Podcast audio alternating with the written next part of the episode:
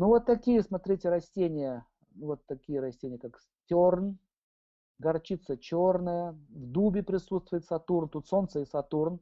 Почему? Потому что, видите, он стоит всем на зло, понимаете ли, и буду стоять, и ничто меня не сломит. Сатурн еще имеет хорошие качества, мы сейчас про него будем говорить.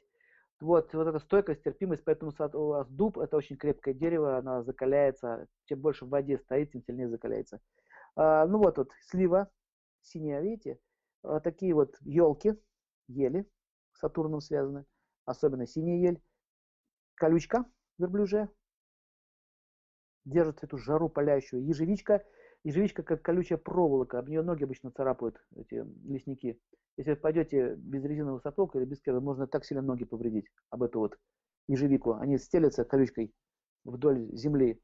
Репейник, вот сатурианское растение. Если волосы попадет, ой, будет неприятно.